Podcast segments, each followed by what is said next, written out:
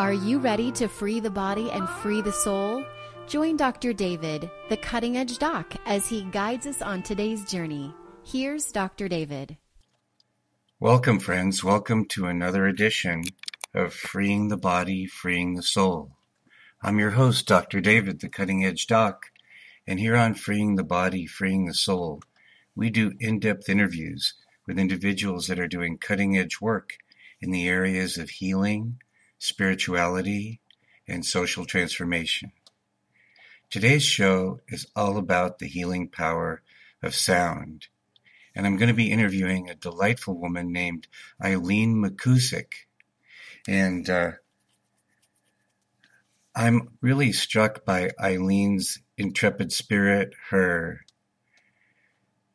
sharp mind, and her compassionate heart.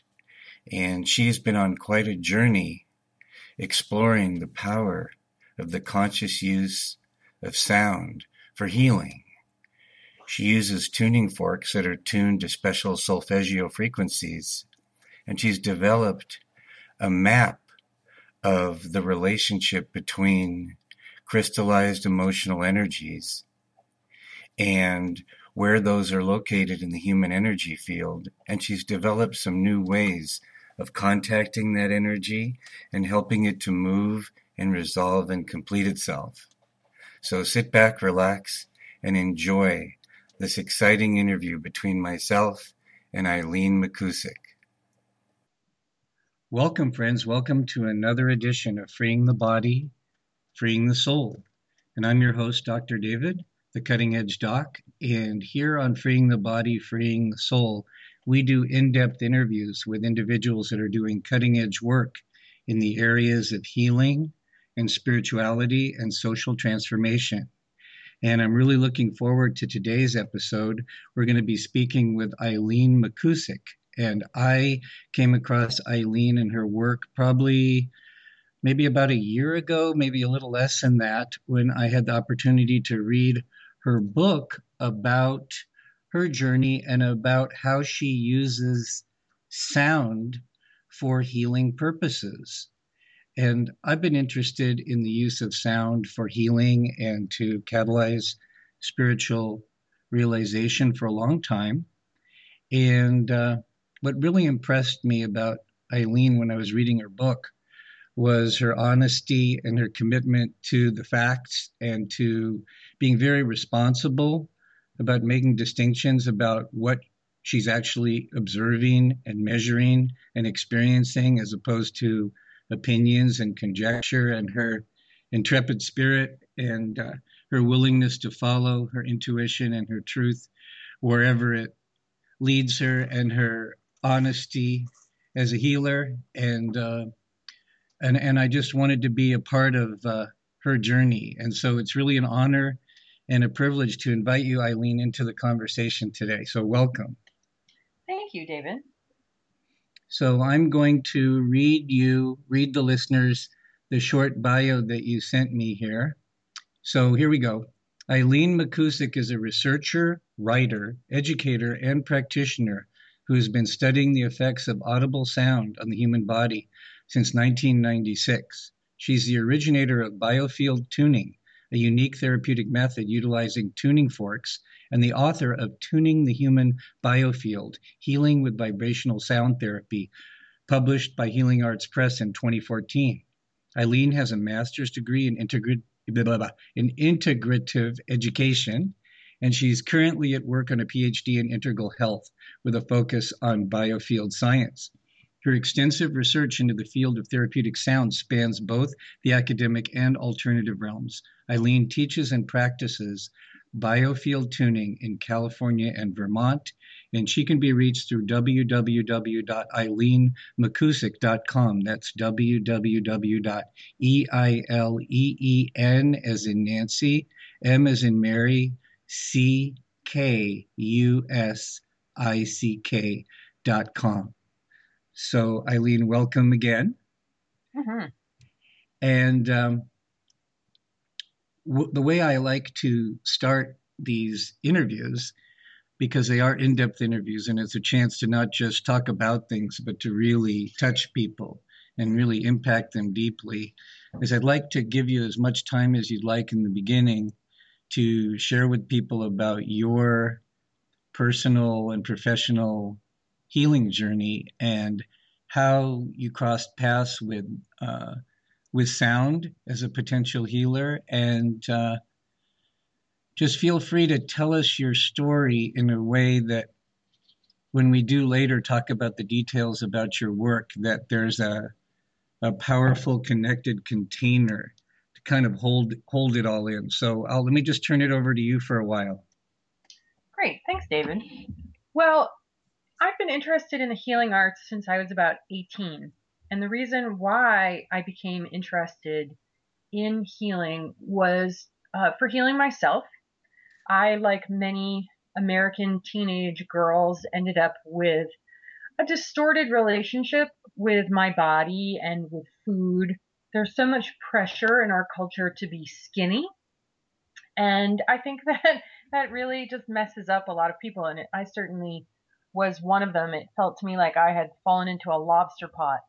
And I became bulimic at the age of 17 and was until I was about 20. When I was 18, I started reading self help books, natural healing, science and spirituality, things like, you know, Carlos Castaneda and Tony Robbins, Carolyn Myss.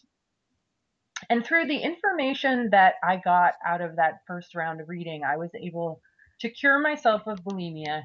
Uh, but the whole sort of process made me realize that I was just really interested in those topics. You know, the whole sort of science and spirituality thing was very compelling to me. And I went on to read a great many more books uh, through my 20s.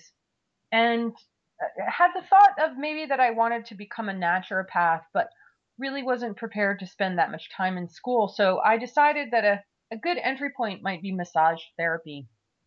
And so when I was 24, I went to massage therapy school. And while I was there, I read Quantum Healing by Deepak Chopra that was introducing the concept of everything being vibration. And shortly after that, I read a book on the use of color, sound, and music in healing. And I thought, well, if everything is vibration, then uh, healing with vibration just makes sense. It's very logical. And I tend to be sort of logic driven. I'm always looking for things that make sense and are logical and practical and grounded. And so I went out and I basically bought every book I could find about vibrational healing. And at the time I had started doing a massage just as part time, I owned a restaurant as well. And uh, so that was my full time gig, but I did some massage on the side. And I had, um, I had gotten to the end of this stack of books when I got a catalog in the mail that had a set of tuning forks for healing in the catalog. And I was like, oh, look, you know, sound healing. So I ordered them just on impulse. And I had some massage clients who I was comfortable enough with to ask them if they would be willing to be guinea pigs. And so I started off using these tuning forks. It was uh, the C major scale, and it came with this little tiny instruction book that said you use the note of C over the root chakra, the note of D over the second chakra, and so on up through the crown, which was the note of B. And so that's what I started doing. And I remember the very first time I struck the tuning fork and held it over someone's body. I sort of moved it around. And I had anticipated that the tone that was produced would be sort of uniform and, you know, sort of an input into the body. Well, what I didn't anticipate was that the tone actually changed as I moved it around the body. It it uh, got louder or it got softer, or in some places it became very sharp. In other places, it faded out altogether, which I thought was very curious. I, I didn't, you know, ha- I didn't anticipate that that would be the case. And so what I discovered was that in some places where it would sound loud, like let's just say, uh, you know, it sounded loud over someone's right hip. Um, I equated loudness with more energy. And I thought, well, if it's going to be loud anywhere, it should probably be loud over the chakra itself. And I discovered that I could actually use the tuning fork like you might use a magnet to move iron filings. I could actually sort of hook in to these loud spots and I could drag them along with the tuning fork and then drop them in the chakra. And then it would sound loud over the chakra and it wouldn't sound loud where it had previously. And so I developed this little method where I would go through chakra by chakra and I would find wherever it was loud and I would drag it, you know, into the energy center. I called it click, drag, and drop because it was really what it felt like. I, I still call it click, drag, and drop. And so I did this for years, um, part time. I sold my share in the restaurant and then I started a specialty food business and I did that.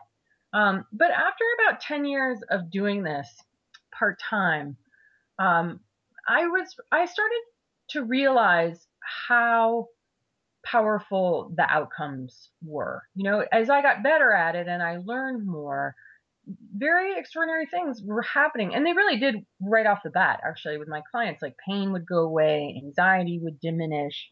Um, people reported feeling brighter, clearer, freer.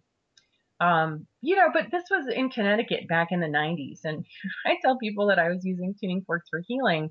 I would get sort of, you know, skeptically dismissed um, right away. And I, you know, I don't know if you've ever been skeptically dismissed, it doesn't feel very good, especially since the restaurant I had was very popular and then the specialty food business I had was very popular. It was very uncomfortable for me to, you know, tell people uh, about this practice and just encounter that sort of, you know, it seems to be in most people, especially um, back then in the 90s and even the 2000s, a sort of knee jerk, automatic, sort of skeptical dismissal of it.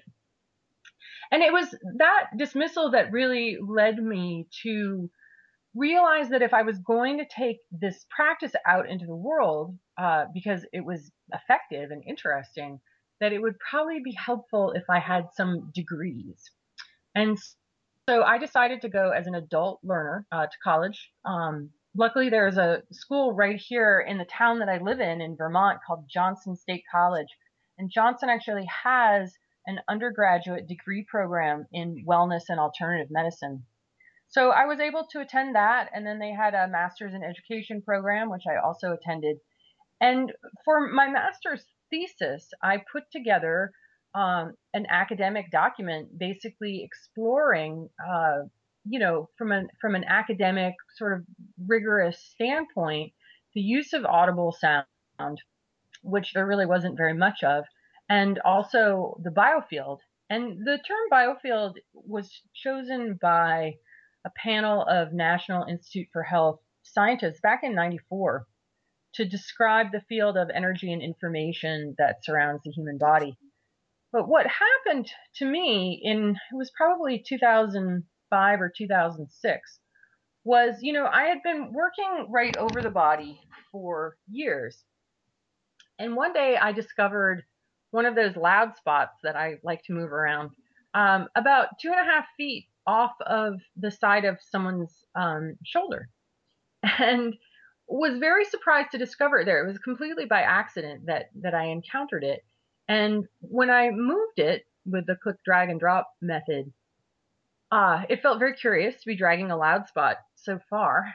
Um, but the person who I was treating had an ailment that they'd been to numerous practitioners of all different kinds and nobody been able to help them with. And she called me the next day and told me that all of her discomfort and pain was gone.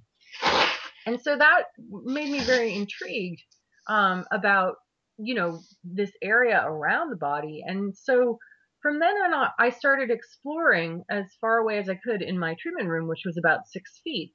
I'd activate the tuning fork and start to move in towards the body from that far away. And I started discovering like all kinds of things in the field. There were loud spots and walls and channels and places where things felt frozen. I mean, it, it was really, it was fascinating. And uh, and as I explored this region around the body, this pattern began to emerge, and it it was really emerging prior to that, but when I really started to get into this area around the body, it became more evident to me. And that is that the field, which, you know, we might call the human energy field or the aura, Um, it's, you know, in most images, it's depicted as being about five to six feet, extending away from the body. Um, it appeared to have an actual anatomy. And I kept finding, you know, memories. These loud spots seemed to relate to memories, to traumatic experiences that people had had in certain times of their life related to certain relationships or emotions or states of mind. And two attributes of this field revealed themselves to me. So one was that it seemed to be compartmentalized, that I kept finding all the stories that were sad off of the left side of the heart chakra, off the left shoulder. And I kept finding all the stories that were frustrated off the left hip and stories of uh, anger, you know, off the right solar plexus. So it seemed like there was a stratified um, frequency based storage system within this field related very specifically to different emotions, different states of mind. I also observed that it appeared to be timelined, meaning that as information was experienced, you know, if you had, for example, were in a car accident, um, you know, you would have that experience. It's almost like whatever we we feel gets laid down like an EEG readout in these uh, a sort of standing wave format in the field. And as um, you know, we move along in time, um, these experiences move away from us. So information that I would find close to the body related to things that were current or recent, information I found out at the outer edge of the field appeared to relate to gestation, birth, sort of earliest childhood, and then everything else fell in between, like rings in a tree. You know, so if somebody was 40 and they had a car accident when they were 20 and they hurt their back, I'd find a big distortion, you know, say in the area related to their low back, uh, halfway through their field. And I had, you know, and continue to have this sort of curious knack of getting into these distortions because when the tuning fork combs through the field, the tone that it produces seems to interface with the frequency information that's stored in the field. So in that point of intersection, the tone changes to reflect what it's encountering. There's a story there, there's information. And I just seem to be able to understand uh, what that story or that information is. So that ability kind of led to the, you know, perceiving this pattern that seemed to be there. And I was skeptical about this pattern for a really, really long time for many reasons. You know, one being that I, I've done a lot of reading and a lot of research, and I had never come across anything that referred to this specific model before. So I had a hard time believing that I was actually discovering something that nobody else had discovered. You know, and I also know that um, our minds are very powerful and, and our minds kind of look for patterns, you know. So I was thinking that maybe I was making the whole thing up. Um, but you know, I reached a point where I could very, very accurately go through somebody's field and tell them all about themselves, you know, based on reading this pattern. And my accuracy was extremely high.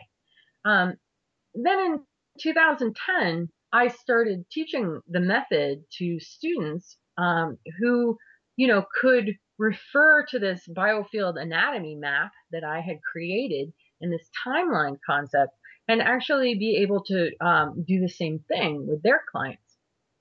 So I started to think that, you know, maybe there's a possibility that this structure, this, you know, very specific anatomical structure really does exist. And if you look at the rest of the body, you know, the brain is compartmentalized and different parts of the brain are responsible for different kinds of functioning. And the digestive tract is you know compartmentalized and different things do different things. So i guess it seemed to make sense that the field could be compartmentalized. And certainly different emotions um, expressed in different frequency patterns uh, and these seem to be sort of you know at levels or striations so um, so i ended up writing my thesis on, uh, you know, trying to, I don't know, just discover more information, you know, of what was science saying about the structure of the field. And uh, I was particularly interested in and still am because this question has never been answered. That when I comb the tuning fork through the field and I find these distortions in it that relate to historical traumas, there is a particular sense of resistance that I encounter in those places. And when I teach this to my students, they're always completely amazed when they come up against these places of resistance because it feels like you're actually hitting something. Okay. So, Western science doesn't acknowledge the existence of subtle energy. And so, you know, because from way back from the scientific revolution, you know, things like subtle energy w- were considered in the realm of spirit, right? If we're talking about soul or spirit or anything like that, that's the domain of religion, not of science. And so science has been very unwilling to cross that line in the sand to investigate the nature of subtle energy. And so, you know, I was trying to find scientists and physicists that I could talk to about this phenomenon. You know, I'm encountering this resistance in the field and I want to know what it is you know, it seems to respond to sound almost magnetically, like sound appears to have a magnetic effect on it. In, in that I'm able to, with a vibrating tuning fork, appear I can move this mass.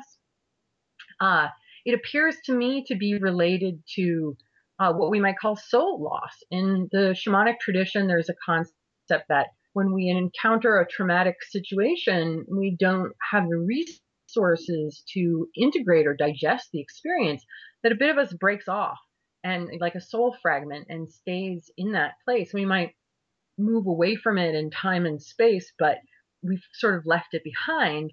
And in shamanism, the shaman will uh, use active imagination or journeying and travel back in time and find the soul fragment and pick it up. And then they bring it and they drop it or blow it into the body. And that's what I felt like when I first started discovering these bits of these loud spots and resistance and energy in the field and discovering they were related to trauma. And I realized that I was, you know, assisting the body in bringing back these parts of self and integrating them, reintegrating them into here and now. You know, with incredible outcomes where people would suddenly have energy to finish projects or, you know, anxiety would go away or pain would disappear. Um, people always said they feel lighter, you know, which made me think, is this light of some kind? Could it be? And then I discovered biophotons, um, which is sort of an area of interest to me right now as a possible explanation for what it is that I'm actually encountering and moving. So to date, I've really yet to find um, a scientist who can put their head together with me on this and take a really good look at it and really contemplate you know what from a western perspective we could call this stuff you know is it is it light? Is it photons? Is it free electrons? You know is it magnetic monopoles? There's definitely a substance here and and when it's moved and it's reintegrated into the body it produces a real outcome. So because after writing my master's thesis i didn't have those questions answered um, I decided to go on to a PhD, which I'm actually uh, working on right now. And, you know, hoping that I can understand uh, better, you know, in a way that satisfies the, the Western mind, uh, an understanding of, of what subtle energy really is and what um, this process, you know, is it mind? Is it consciousness? Um, we don't really know. You know, it's a very interesting, it's sort of described right now, this sort of investigation into subtle energy, whether it exists, whether it doesn't exist, is it consciousness, is it not? You know, this is really edgy territory um, where really interesting things are happening. So I'm I'm pretty excited to be sort of in the middle of it, pursuing this line of inquiry. Um, you know, and just discovering. So I, I, consider myself very much a student. I'm really driven by curiosity and questions and a need and desire to better understand um, the phenomenon that I'm encountering while I'm doing this work. So that's been my journey. Okay, well, thank you for sharing that. Um, I'm hearing a little bit of an echo. Let's see if we can turn that off somehow. That's good. And uh, I'd like to take you back to uh, something you went over pretty quickly, and that was that period where you had bulimia, and over a period of time you healed yourself from bulimia. Could you talk a little more about that process and your journey at that time? Sure. Well, the, I discovered a few things that helped me to heal that. Uh, one of them was I realized that I had been programmed with that behavior because our culture holds up two signs to young women, you know, to people in general, but especially to women. And that is um, consume, shop, you know, buy things, uh, just consume in general. Um, and then the other sign is be skinny. And so, you know, people who have a lot of self control uh, can definitely not consume. Uh, people who don't, you know, have self control might consume a lot. Uh, I'm a Libra, and and I'm just by nature very interested in uh, reconciling opposites. You know, it's why this whole sort of science and spirituality thing is so intriguing to me. Um, well, in bulimia, you know, I had figured out how to do both. I could, I could consume, but then I could also be skinny. And I remember being so frustrated and, and you know, like when I wanted to stop because it started very innocently, um, and then quickly became compulsive. And when I wanted to stop, I couldn't. And asking myself, you know, what's wrong with me? Like thinking that I was somehow, um, you know, sick or wrong. Like it was my fault. And then it dawned on me that that I had been programmed through advertising, through media, you know, through corporations basically, um, to to have this problem. So that was a huge relief to kind of realize it wasn't really my fault. Um, it was just I was just responding to my environment, what my environment was telling me. The other thing that kind of dawned on me was it was my hand and my mouth. And if I wasn't in control of myself, who was? right? I mean, it's an interesting thing around compulsiveness when you when you say I can't, I don't have any control over myself. Where has that control gone? Where has that power gone, right? And and so I realized that I had to step in. You know, I had to find the part of me that was powerful and sort of step in and exercise control. Uh, to take responsibility, I had to take responsibility for my actions, um, and and I was able to.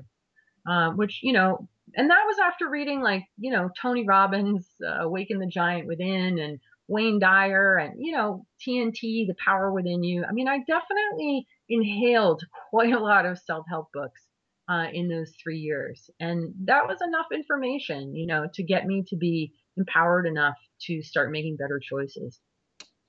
Did you have a uh, a, a person on the physical plane that was that acted like a mentor or a guide for you, or was it pretty much these these books and tapes?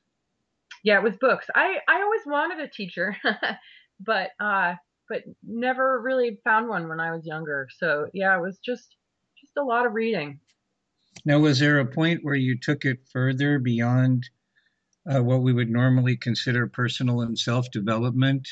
did you ever have a desire and did you act on it to explore spiritual depth in a more structured way or did you just kind of live your life and trust that that would unfold? Or or how did how did how did your spiritual journey deepen? I grew up in a non-religious household uh, so i wasn't really exposed to religion in the home um, I did, you know, go to church with friends a few times and discovered that Christianity was highly illogical, um, which made me, you know, go on that whole, again, that sort of exploration into uh, different faiths. You know, I read, I think I read Siddhartha when I was 17, um, became really interested in Buddhism, read a lot about Buddhism.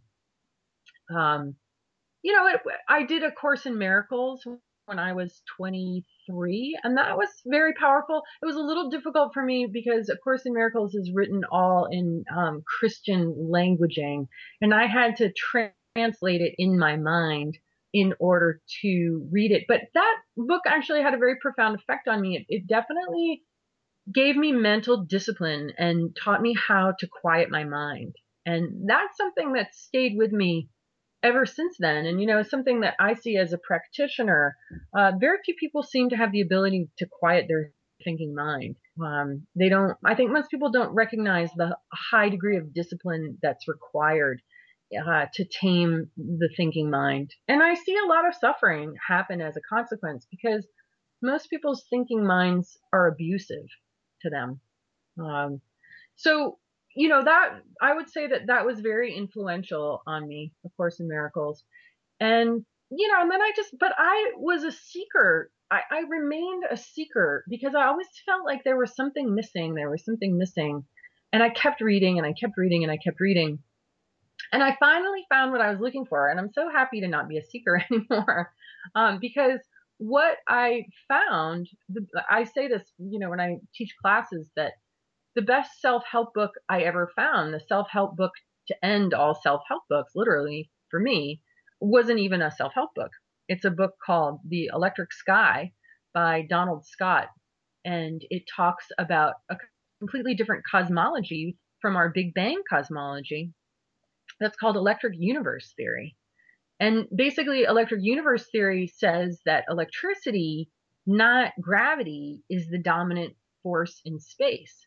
And that rather than space being like this empty vacuum that sound doesn't travel through and you know we're all alone in this inconsequential place off in the fringes of the milky way by ourselves no one can hear you it's just a rock spinning in nothingness and it's all isolated and separate and meaningless um, electric universe theory says it's all like this warm soup of plasma and that everything is connected.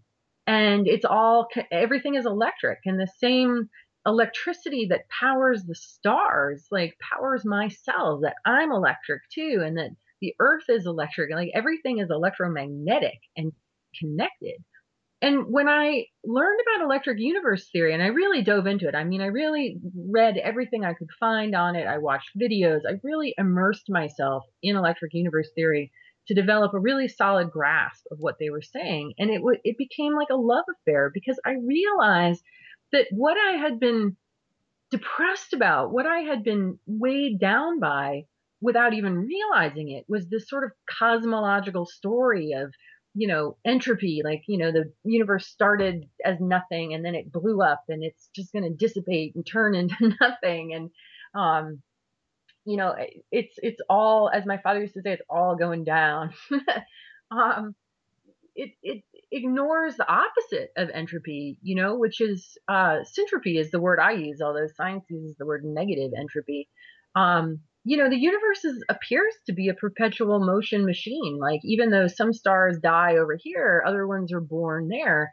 And and all of these everything is connected. So our cosmology is one of separation. It's one of coldness. It's one of isolation. And it's like, and it's mysterious and dark, with dark energy and dark matter, and nobody knows what they are, but they're dark. and black holes that suck in light, that devour light. You know, and in electric universe theory, there's none of that. It's like this cosmology of light and connection instead of darkness and separation. And that was what I was looking for. You know, that completely changed my life and created a warm, fuzzy, connective relationship with the universe in me um, that's never gone away. So that that to me, you know, to me, spirituality is just an awareness that everything is connected you know, and it's not just um, a theory, it's a feeling in your body, it's a knowing that everything is connected, that I'm not suffering from this Cartesian duality and anxiety as a consequence, but rather I'm relaxed and content because I'm one with all that is. It's beautiful. Um, yeah. It's beautiful. I'll check out that book. It reminds me deeply of the work of two people I don't know if you know their work. One is still alive in this world, and the other one is not. Are you familiar with Nassim Haramein? Oh, sure.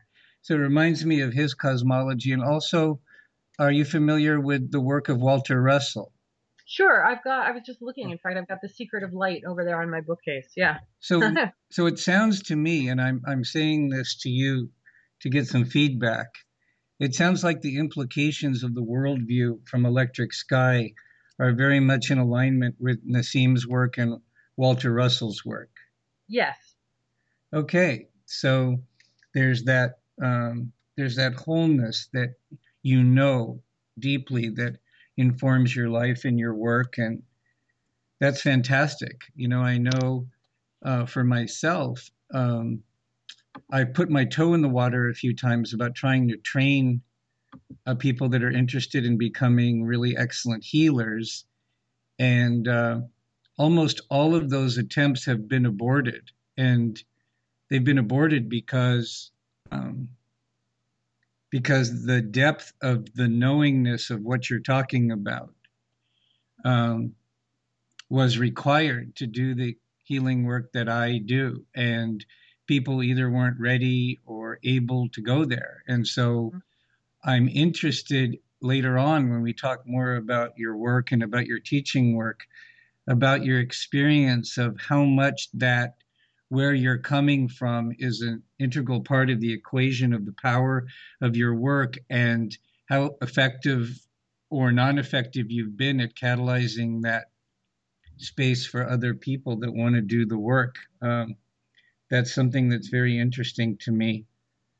Um, so, one of the things I heard is that your initial foray into the tuning forks was the common everyday scale that we're aware of. And, um, you know, there are a lot of healers that work with sound now that prefer to work with a harmonic called the solfeggio frequencies that they sense has more of an attunement with biological systems.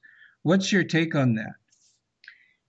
So, when I, I used the harmonic spectrum set for um, maybe 12 or 13 years. And then I started feeling like I needed a new set. And so I went online and I started looking at tuning fork sets and I was immediately like overwhelmed because there's many different sets out there and you know without listening to them without playing them how was I to know what one to choose and so when I don't know what to do I ask the universe and I said universe because to me, I'm a universalist. Like I believe that the universe is an organism and that I'm part of it. And so we might call it God, but I prefer the word universe just because it's not tinged with, you know, other religions. So so I said universe, I feel like I need a new set of forks, but I don't know what to get. Can you help me to figure it out? So about a week later, I got an email from an acquaintance who said to me, I just met a woman who's using solfeggio tuning forks. Have you ever heard of them? And I said, No, no, I haven't heard of the solfeggio tuning forks, but you know, thanks for letting me know.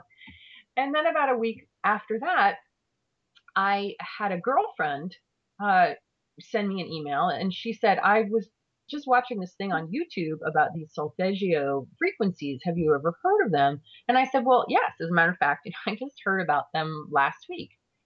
And then a week after that, and this is an absolutely true story, I met a girlfriend for lunch and we sat down at the table and she pulled a book out of her bag and she set it on the table and she said, This book practically jumped off the shelf as I was leaving the house. I think you're supposed to read it.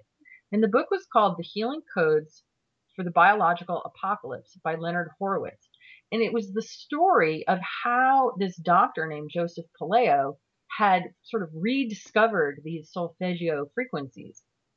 and that these frequencies are all based in the number three.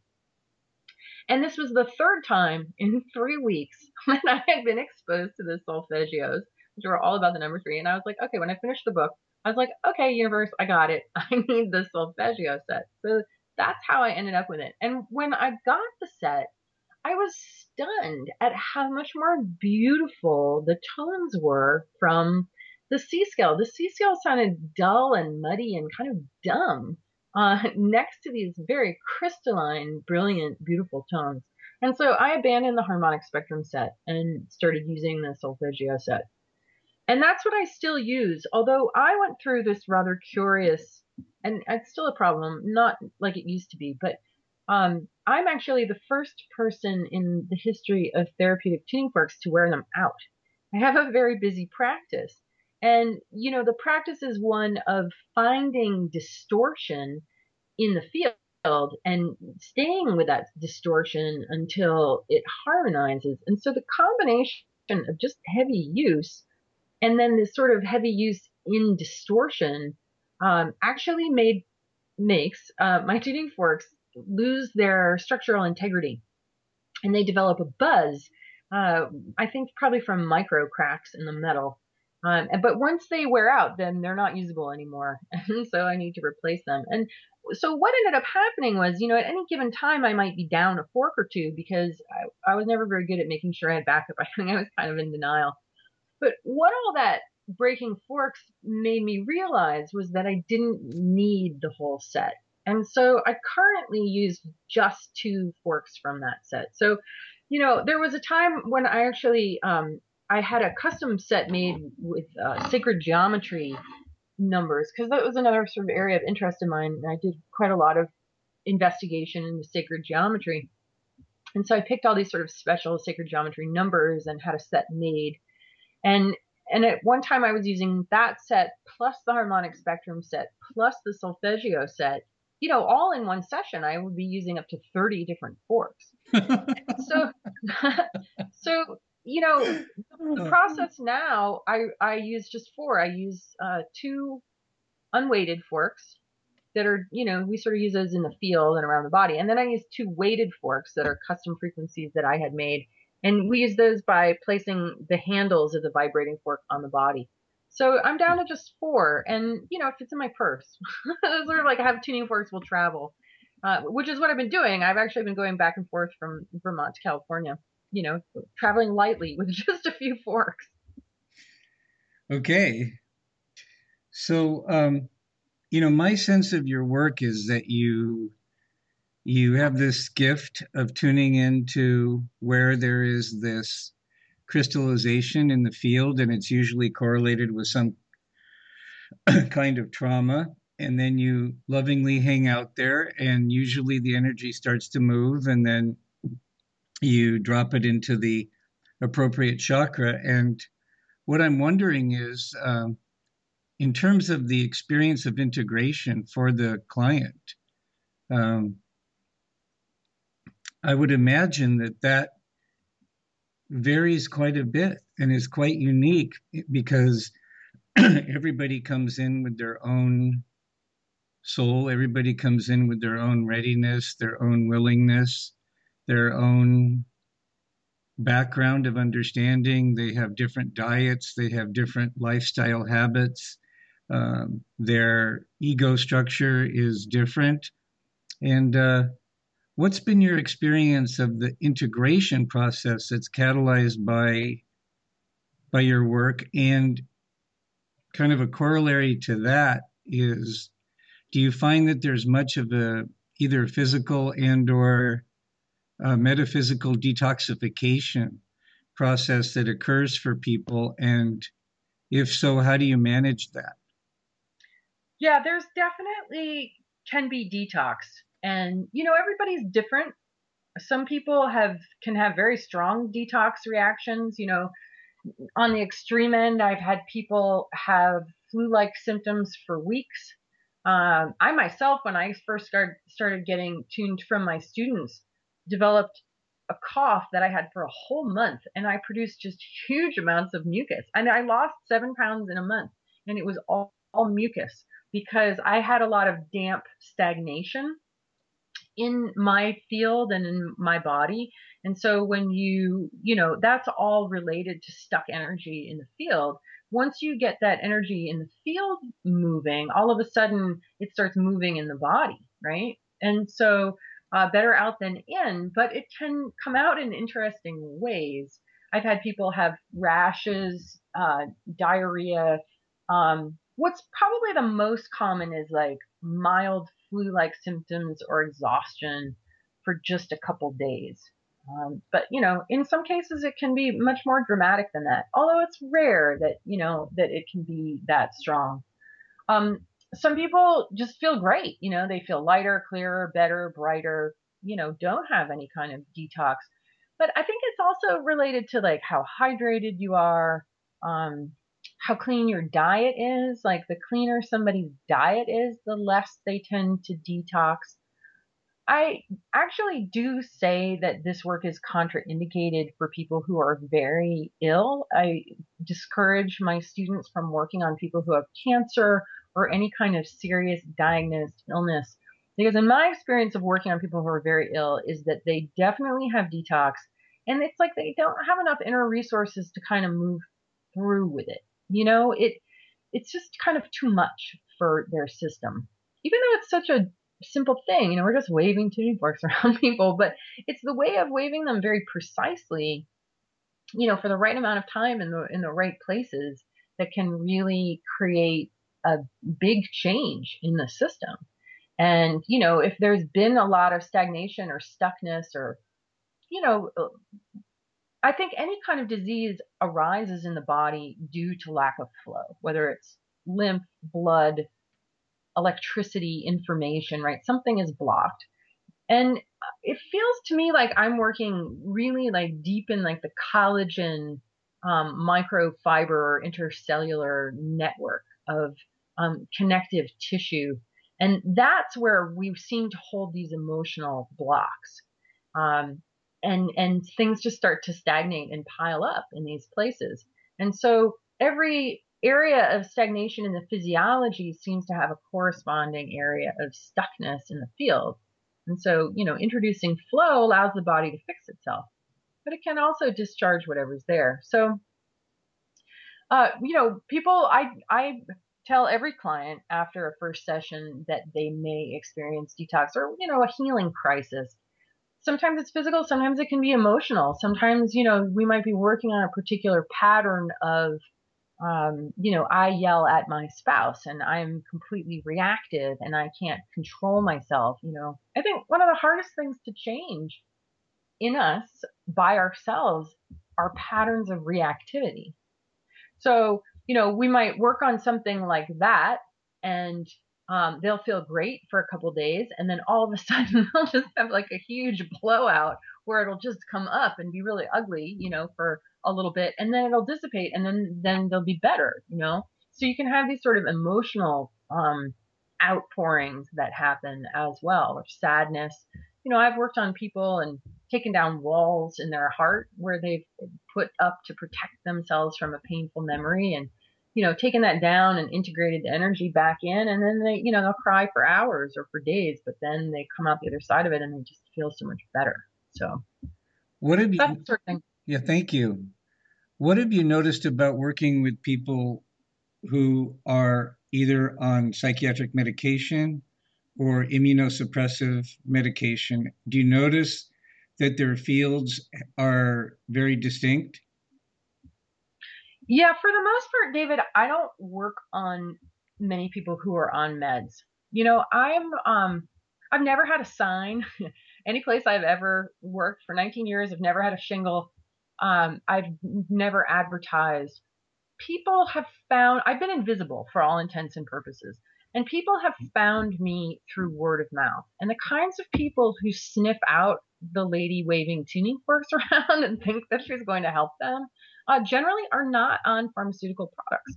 Now, that's just been my experience. I've treated, you know, over almost 20 years, I've treated very, very few people on any kind of pharmaceutical product.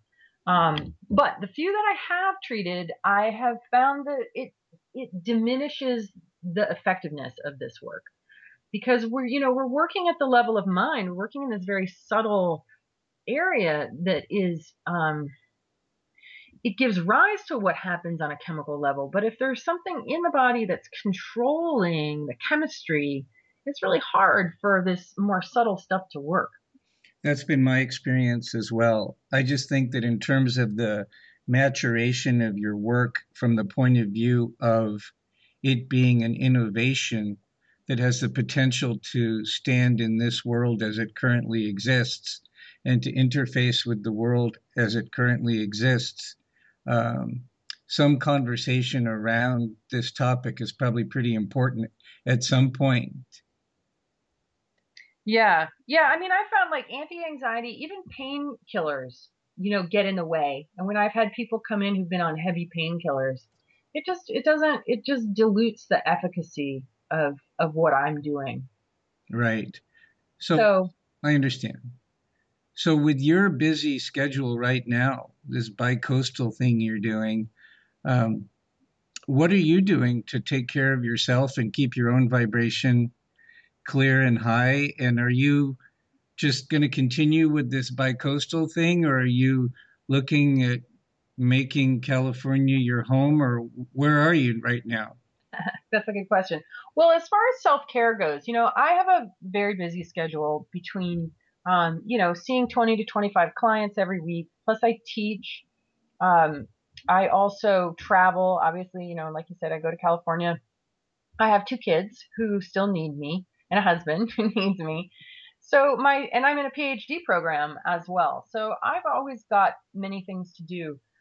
I've learned that I can't maintain a schedule like this unless I engage in really meticulous self-care. So I receive two massages every month. Every two weeks, I get a massage. I trade with uh, my students. I have a couple of apprentices who work with me pretty closely, and I get them to work on me.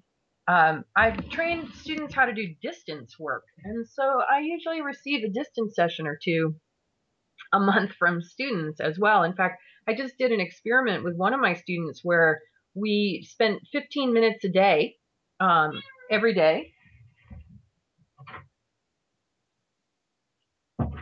sorry about that. Um, we're uh, doing distance work on each other. And that was amazing. You know, just that 15 minutes a day. We both had really interesting outcomes from that.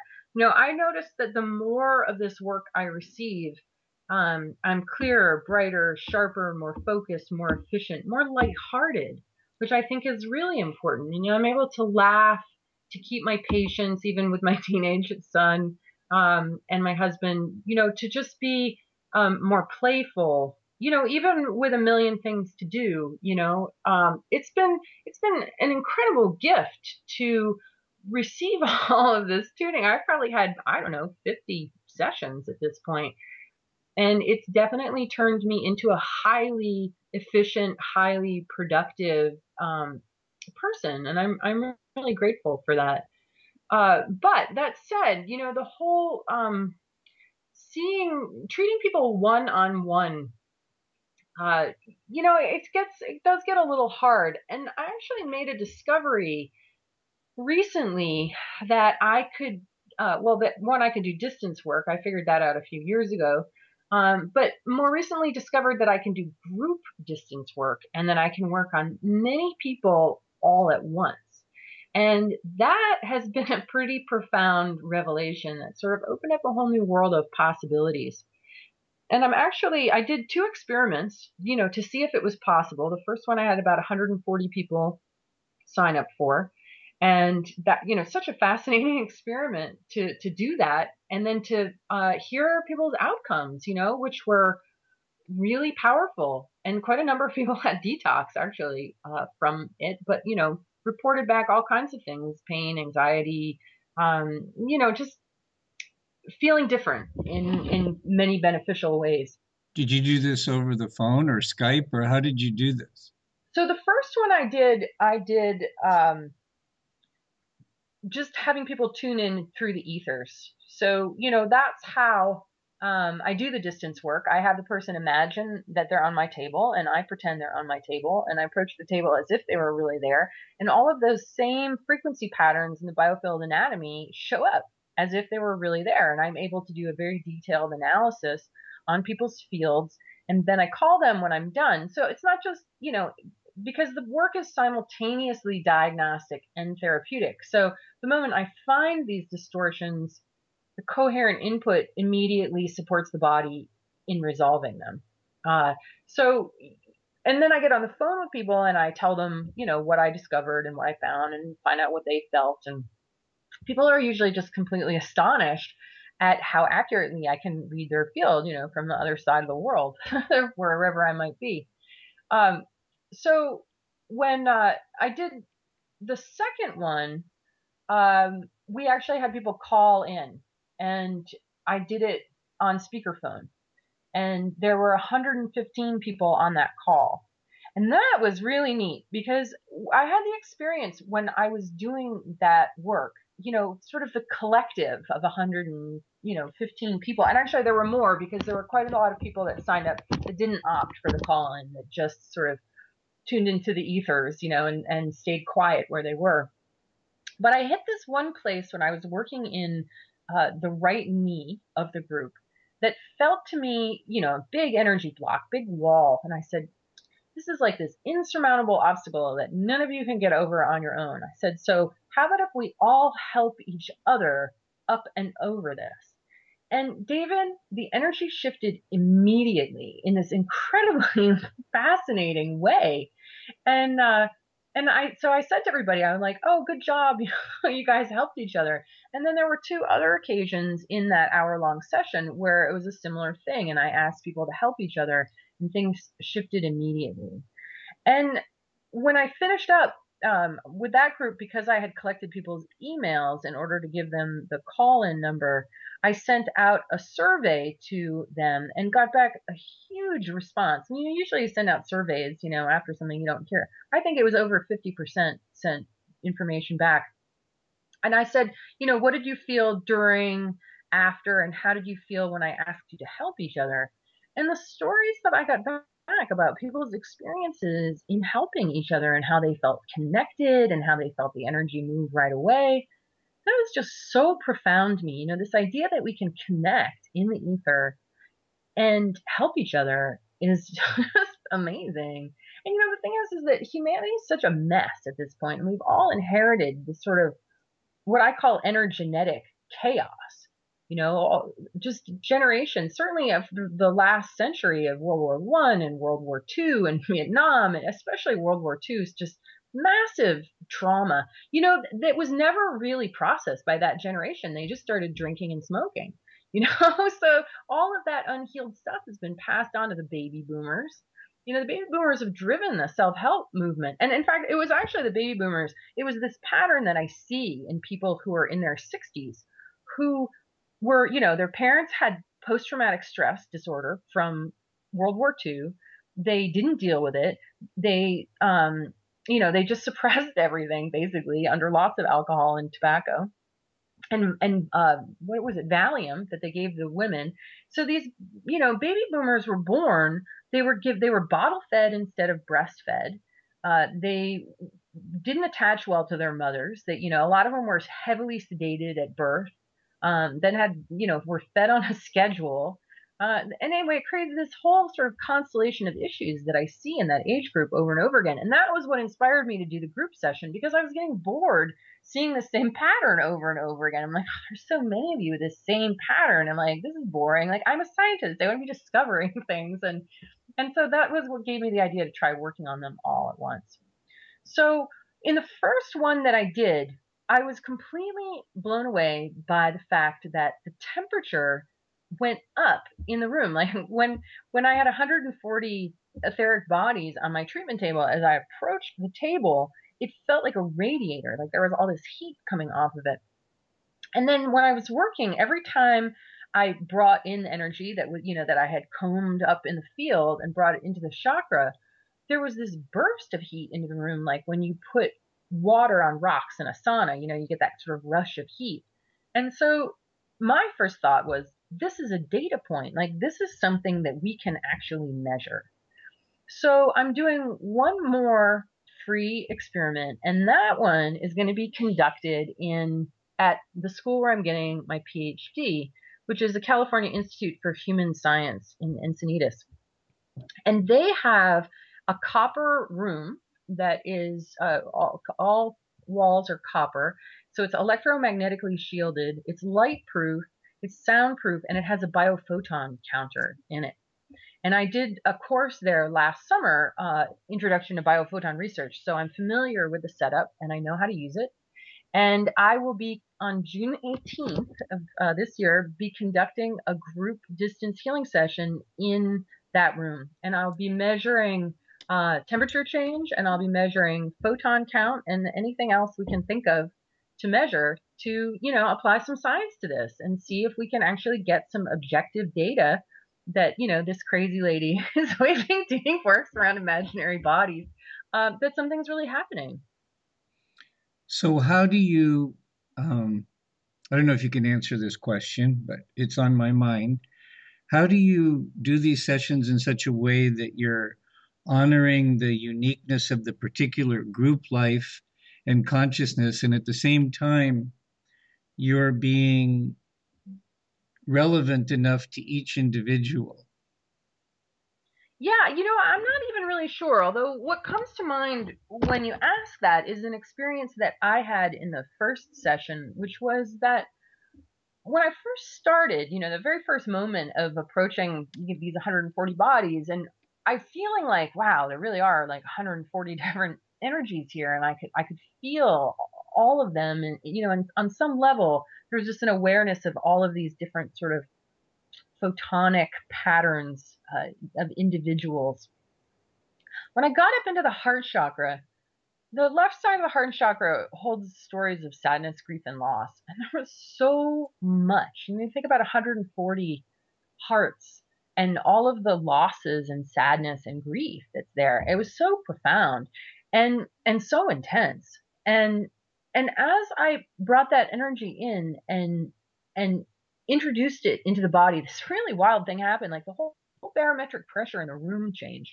It went from being sort of heavy to being really light. And in this sort of whoosh sort of way that was so fascinating. And I looked at the clock and I had an assistant in the room with me.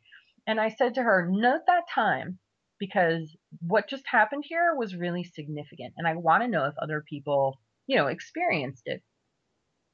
So then I, I went around and, and was finishing up in the last 10 minutes or so. And I had this sense that whereas before the heart, I'd been working on 140 bodies, now I was working on just one. It was as if some kind of synchronization had happened.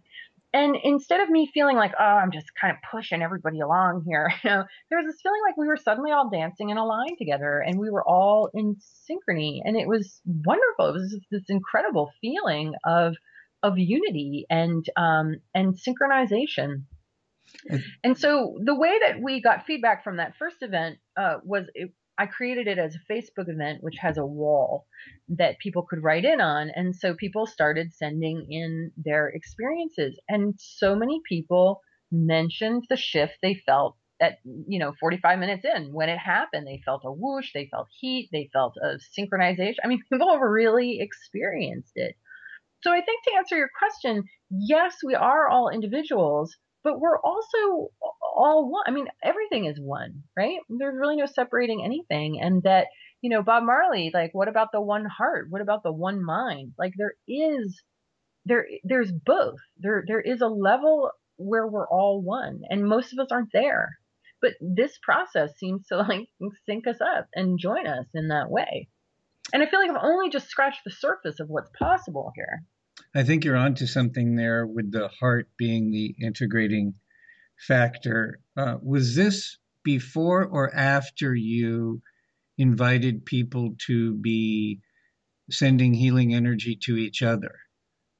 That was before because in that first session, I didn't uh, you know we weren't we weren't connected through the phone so i couldn't say anything although i think that i did you know in the initial instructions ask people to intend uh, healing for themselves healing for the group and also healing for the world at large. And i just want to say that i think that's an important condition that allows people to open up their hearts to be available to what you're dealing with there. I think the the concept of that there's a flow there. They're not the person isn't just receiving, but they're also giving, and they're also tapping into something bigger than their current version of their own identity. I think those are necessary conditions to really optimize that kind of um, activation of group life and consciousness that you experienced. And so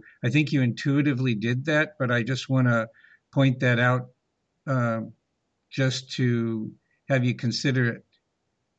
Yeah. Yeah. Yep. That's great. So I was going to ask you a question, but you may have already answered it in what you've just been talking about now. I was going to ask you kind of what's on the cutting edge for you these days and what are you most excited about these days? But I have a sense that you answered it uh, to a large extent this idea of not being bound by spatial limitations and, and, and tapping into the potential synergy and compression of, of the group. Yeah, yeah, that is just really intriguing to me. And you know, David, I want to write another book and I want to maybe take more than one class a semester in my PhD so I can be done in maybe less than 10 years. Um, and just kind of free myself up because really I've been really sort of chained to my treatment table sort of day in all day. And actually starting July 1st, I am stopping doing one-on-one sessions. You know, maybe just for now, but my since my book came out, I've just gotten so busy and my calendar has just filled up so much and uh, I just can't I can't treat everybody, you know, who wants to be treated. And so I do have some apprentices and I do I am referring people to them. They're great. You know, they work on me.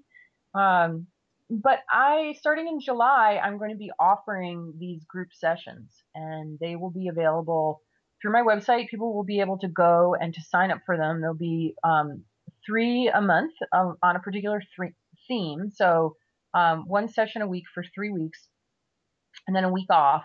Uh, you know, maybe around depression, one around depression, sadness, loss, uh, one around, you know, anxiety, worry, stress, uh, you know, fibromyalgia. There's all different kinds of clusters of things out there that people suffer from. Um, and in order to make it really accessible, it's only going to be $40 um, for each group of three. So that way I can treat a lot of people, keep it really affordable, and uh, you know, and be ex- and be uh, exploring new territory, which is really, you know, I like adventure and experiments, and um, I'm always excited to do things I've never done before. So I'm really looking forward to this group work. I think that it's going to be, um, you know, interesting, and uh, I'm just looking forward, and I'm really looking forward to my experiment at CIHS in the in the copper room. You know, I can't wait to learn what the outcome of that is going to be, and well, you know, whatever kind of offshoots might come from that. When I was there last summer in the biophoton class, I thought I was going to explode with joy working with the biophoton counter. It made me so happy to be quantifying this work. And, you know, that I I feel like biofield therapies require a scientific understanding that isn't there yet and I want to work towards moving the paradigm forward, you know, so that we can all go, oh yeah, I have a biofield, like no big deal, subtle energy exists, you know. Are you because, familiar with um, the GDV camera? Oh yeah, there's a there's a lab at my school that has like every single thing like that, and I've I've done a little playing around with the GDV camera and a number of other things like that besides. So yeah, I mean, I really want to play with more technology um, and and what I want to do is like get a whole bunch of those different things because what's neat about the biofield tuning is is that it produces very dramatic and immediate state changes in people, and so it's a really useful method to use to with with things like the GDV because then you can really see the sort of before and after changes that happen. And one of the things that I want to do is play with a whole bunch of things like that and then sort of compare, you know, their read on what what the shift was that happened. So technological uh, exploration is sort of what's exciting to me and sort of coming up on my plate. Well, you know, you're such an intrepid spirit. Uh, I think we have that in common. We both are happiest when we're exploring our our cutting edge, and I think uh, we're both experimenting with how to scale our work in groups to the point where it's even better. And uh, is very exciting, and I really admire what you're doing. I also really admire your um, your integration of left and right brain, and and it's very well developed on both sides, and um, very excited about uh, what's going to be coming in your life and in our lives because of you over the next several years. Um, as we move toward wrapping up the this interview, we've got like about seven minutes left, and I want to give you a chance to say anything that you would want to say in these last few minutes to either me and or to the listeners that uh, that's moving through you right now. Well, you know, whenever I get asked this question, I, I tend to always say the same thing because I, I think it's really important for people to hear. And that is when I first started doing this work, when I first started playing with the tuning forks, and I, you know, and I developed this little simple method of of balancing the chakras close to the body. What I discovered was that everybody seemed to have a perfect harmony inherent in them that once we cleared away the noise, the static, the heavy stuff, that that underneath was this harmony that would emerge. And I remember being so baffled by it. And I, I didn't really quite understand why, you know, and, and in that harmony was this sort of inherent greatness that that I saw. And I would come home from you know, my office and I'd say to my husband, boy, that those people I worked on today were they were just great, you know. I kept saying it, and he's like, "What is everybody great?" And I was like, yeah, "I think everybody's great. we don't know it, you know, because how many of us like self-refer that way, right?" And I didn't understand why it was so hard for me to uh, to swallow that, you know.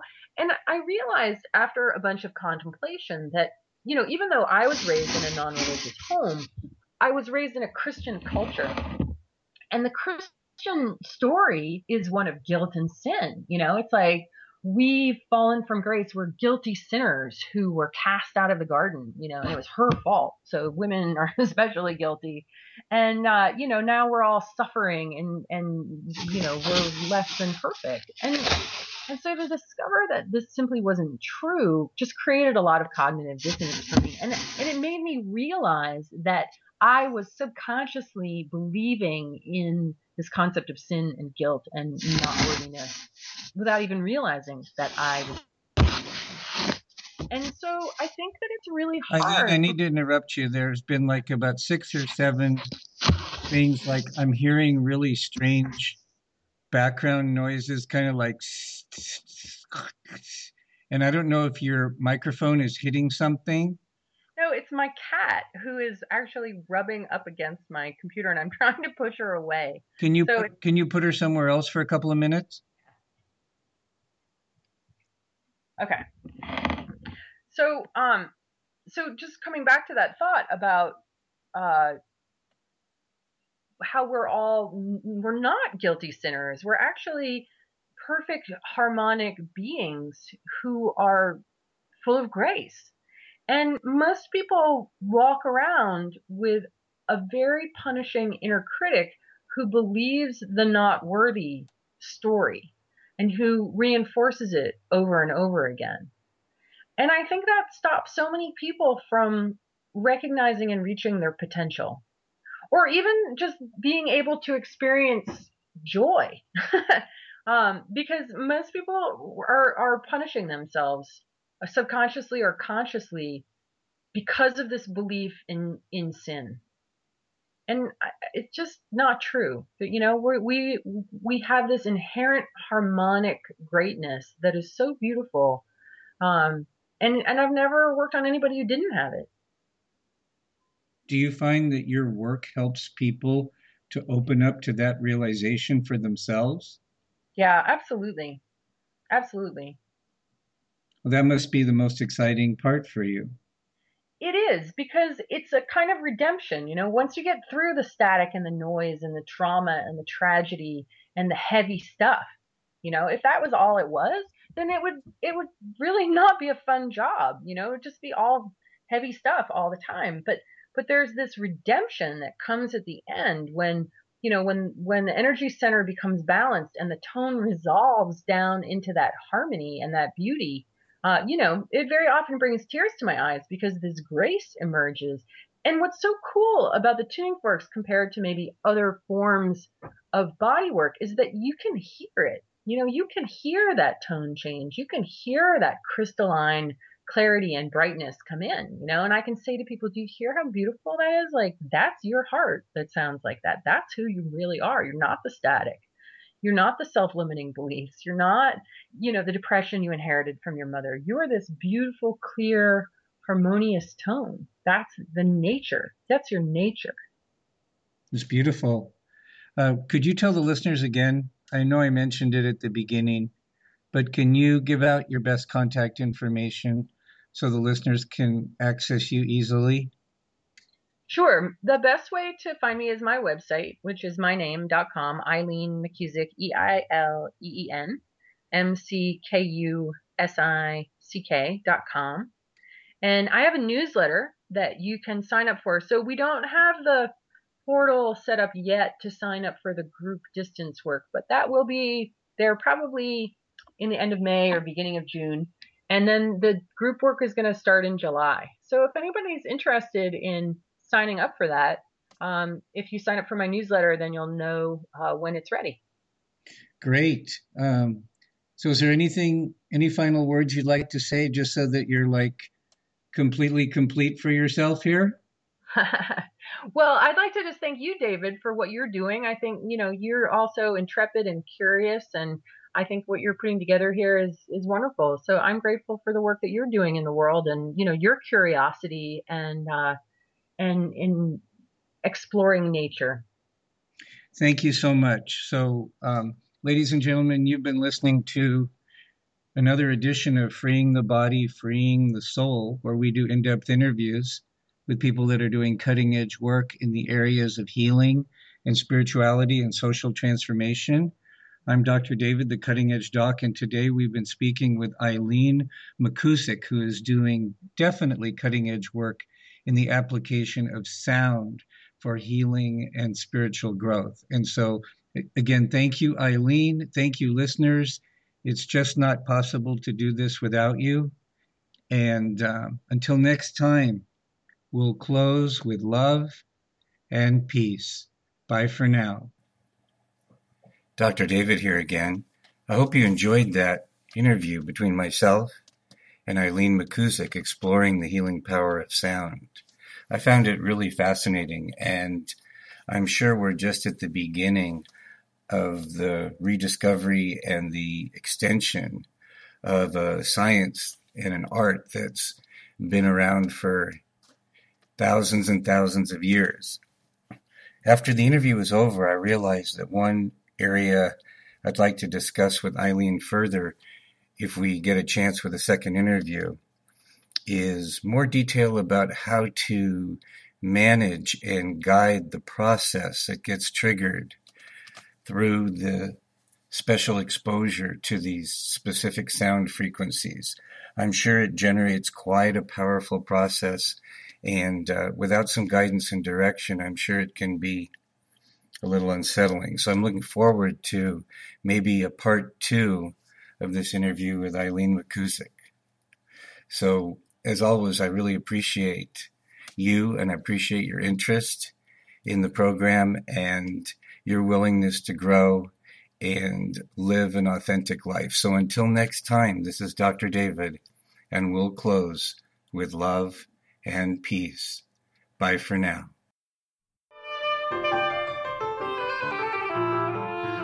For joining us for today's episode of Freeing the Body, Freeing the Soul. To access all episodes, including show notes, go to cuttingedgedoc.com. That's cuttingedgedoc.com. Lastly, if you love today's show, you can support Dr. David, his work, and the show by going over to iTunes and giving a five star rating and a heartfelt comment. Thank you again for joining us today and for your commitment to freeing the body, freeing the soul.